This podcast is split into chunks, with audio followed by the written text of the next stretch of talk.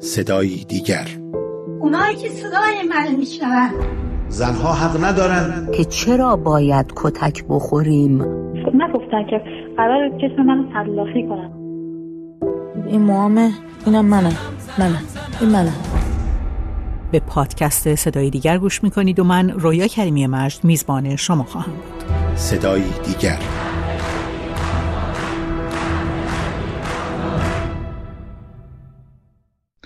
پیش از شروع پادکست باید بگم که محتوای این برنامه برای کودکان و افراد حساس مناسب نیست. در برهوت جاده که مرد کنارش پیاده می‌رفت هیچ جنبنده ای نبود. اما اون صدای زنی رو میشنه که از دوردست کمک می‌خواست. وهم و خیالات نبود. چند قدم دیگه که برداشت صدا نزدیکتر شد. انگار کسی زیر پاهای اون بود که ناله می‌کرد و فریاد می‌کشید. صدا اونقدر واقعی بود که مرد زانو زد و نشست روی زمین خاک زیر پاش گود شد کسی انگار دست و پا می‌زد خاک که کنار رفت بدن نیمه جان زنی آشکار شد که ناله می کرد. ساعتی پیشتر شوهرش رو زنده به گور کرده بود.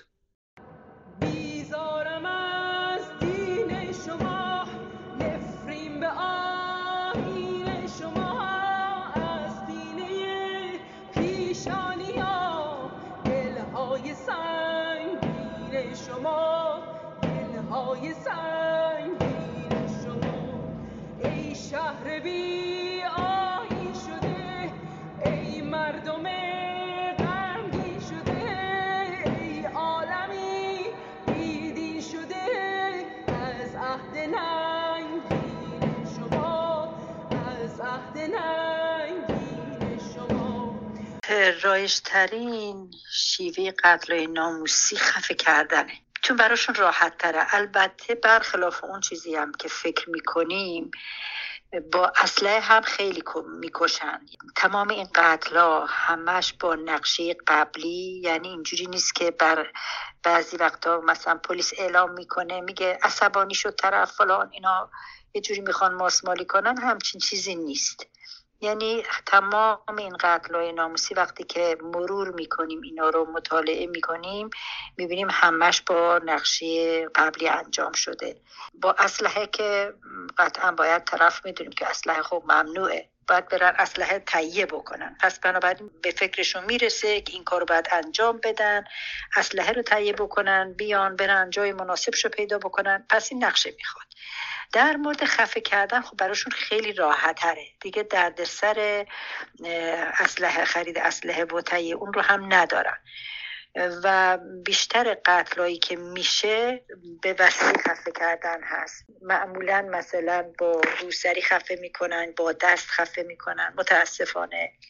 و دیگه موارد دیگری هم که به صورت مثلا انداختن تو چاه بردن بیرون شهر و در یه جاهای متروکه ای انداختن کشتن و یا اینکه مثلا طرف رو خفه می‌کنن بعد دارش می‌زنن که به صورت خودکشی نشون داده بشه در مواردی. ولی اون سال اول گفتی بیشترینش چیه؟ بیشترینش خفه کردنه. صدای رزوان مقدم از اعضای اصلی کمپین توقف قتلهای ناموسی رو شنیدید که سالهاست به طور متمرکز بر روی این قتلها تحقیق می‌کنه.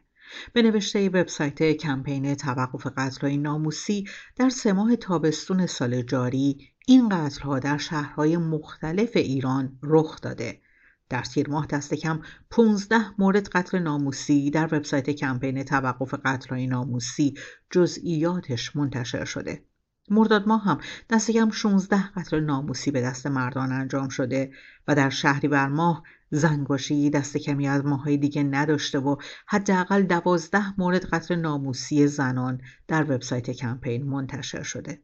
در بقیه از این موارد بیش از یک زن توسط اعضای خانوادهشون به قتل رسیدن. رزوان مقدم در مورد قتلهای ناموسی اینطور میگه.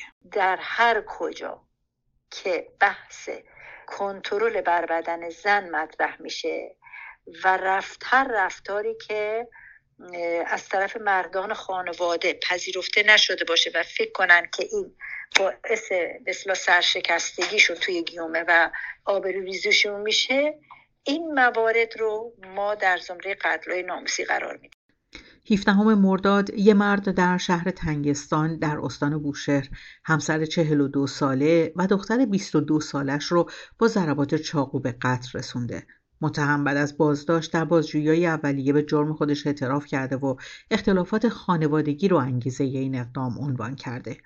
اختلاف خانوادگی نام رمز قتلهای ناموسیه اونچه که بگو مگوهای خانوادگی نامیده میشه و غالبا نتیجه بدبینی و سوء زن مردان خانواده نسبت به زنان خانواده همسر، دختر، خواهر و حتی مادر اونهاست.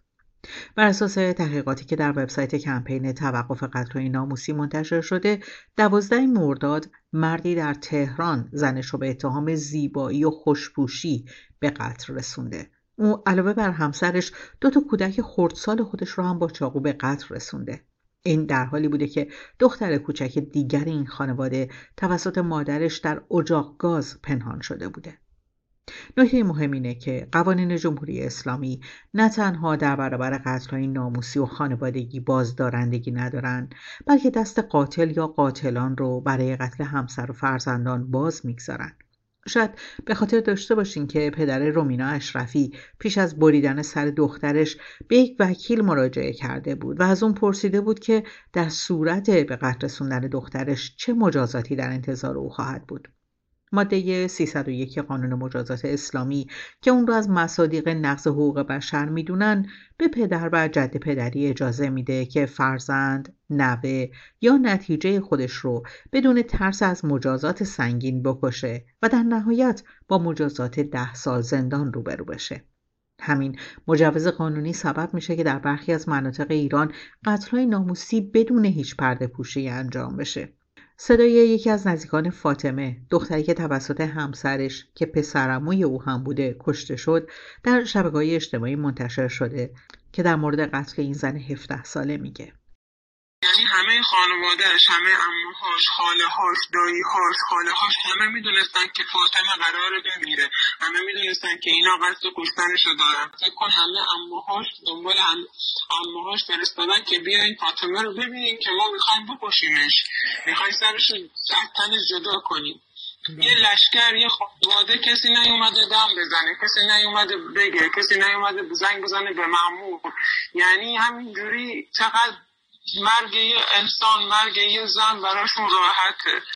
بعد قتل رفتی خودشون معرفی کرده که چی دو روز بعد عقد زنم فرار کرد گیرش رو بردم کشتمش. اینا همشون همدستن یعنی فکر می‌کنی یه نفر سر فاطمه رو جدا کرده اینا حالا خودش و باباش و برادراش همشون دست به دست گرفتن سر اینو از جدا کرد در شرایطی که به نظر نمی‌رسه حکومت اراده‌ای برای کاهش و کنترل قتل‌های ناموسی داشته باشه این زنانند که همچنان قربانی میشن اول دی ماه یه مرد پنجاه ساله با سلاح گرم همسر باردارش مرزیه جیرایی 35 ساله مادر و برادر اون رو به قتل رسوند. 21 دی ماه زنی میان سال اهل مهران به دلیل اونچه اختلافات خانوادگی اعلام شد توسط پسرش به قتل رسید. زن میانسال دیگری هم در همین ماه در تهران توسط پسرش به قتل رسیده. متهم بعد از بازداشت به قتل مادر خودش و مرد دیگری در منزلشون اعتراف کرده و گفته انگیزش ناموسی بوده. یک زن میانسال اهل کرش هم توسط همسرش به قتل رسیده و قاتل بعد از بازداشت انگیزه خودش رو باز هم اختلافات خانوادگی عنوان کرده. رزوان پاپی. 27 ساله هم قربانی کودک همسری در خرم شده. او توسط همسرش از طریق خوراندن قرص برنج به قتل رسیده و فرد قاتل با رضایت پدر مقتول آزاد شده. آمار وبسایت هنگاو نشون میده. از دوازدهم تا 22 دی ماه دست کم چهار زن در شهرهای ایلام، تهران و تبریز توسط افراد نزدیک خانوادهشون به قتل رسیدن.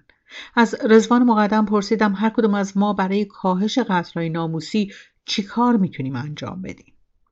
مسئله خشونت خانگی اصلا مسئله شخصی نیست. یه مسئله عمومیه. یعنی اینکه میگن چهار دیواری اختیاری مثلا من زنم و زدم خواهرم و زدم مادرم و زدم به کسی ربطی نداره.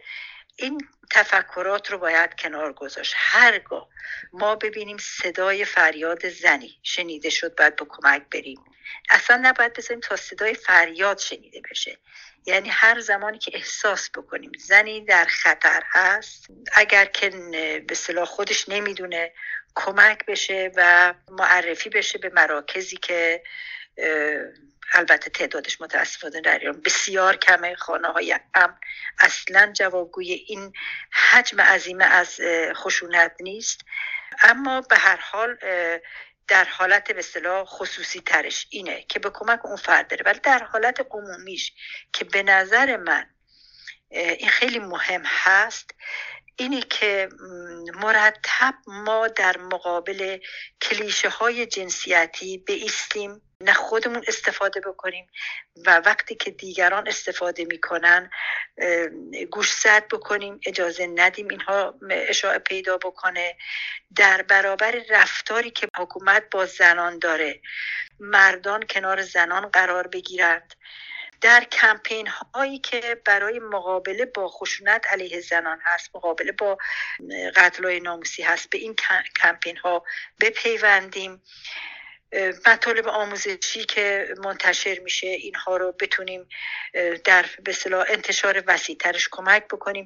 خیلی یعنی هر کسی می‌تونه واقعا اونایی که در سوشال مدیا فعال هستن بنویسن بگن صحبت بکنن اینقدر باید گفت تا به نتیجه مطلوبی که می‌خوایم و اون هم محو خشونت علیه زنان هست برسیم. پادکست این هفته صدای دیگر رو با صدای مجگان عظیمی به پایان می‌بریم. تا هفته دیگر و صدای دیگر پاینده باشید و شادمان. که زنی را به فروشت پی پیسم حق است که روحش ته دوزخ و عذاب است. هر جای جهان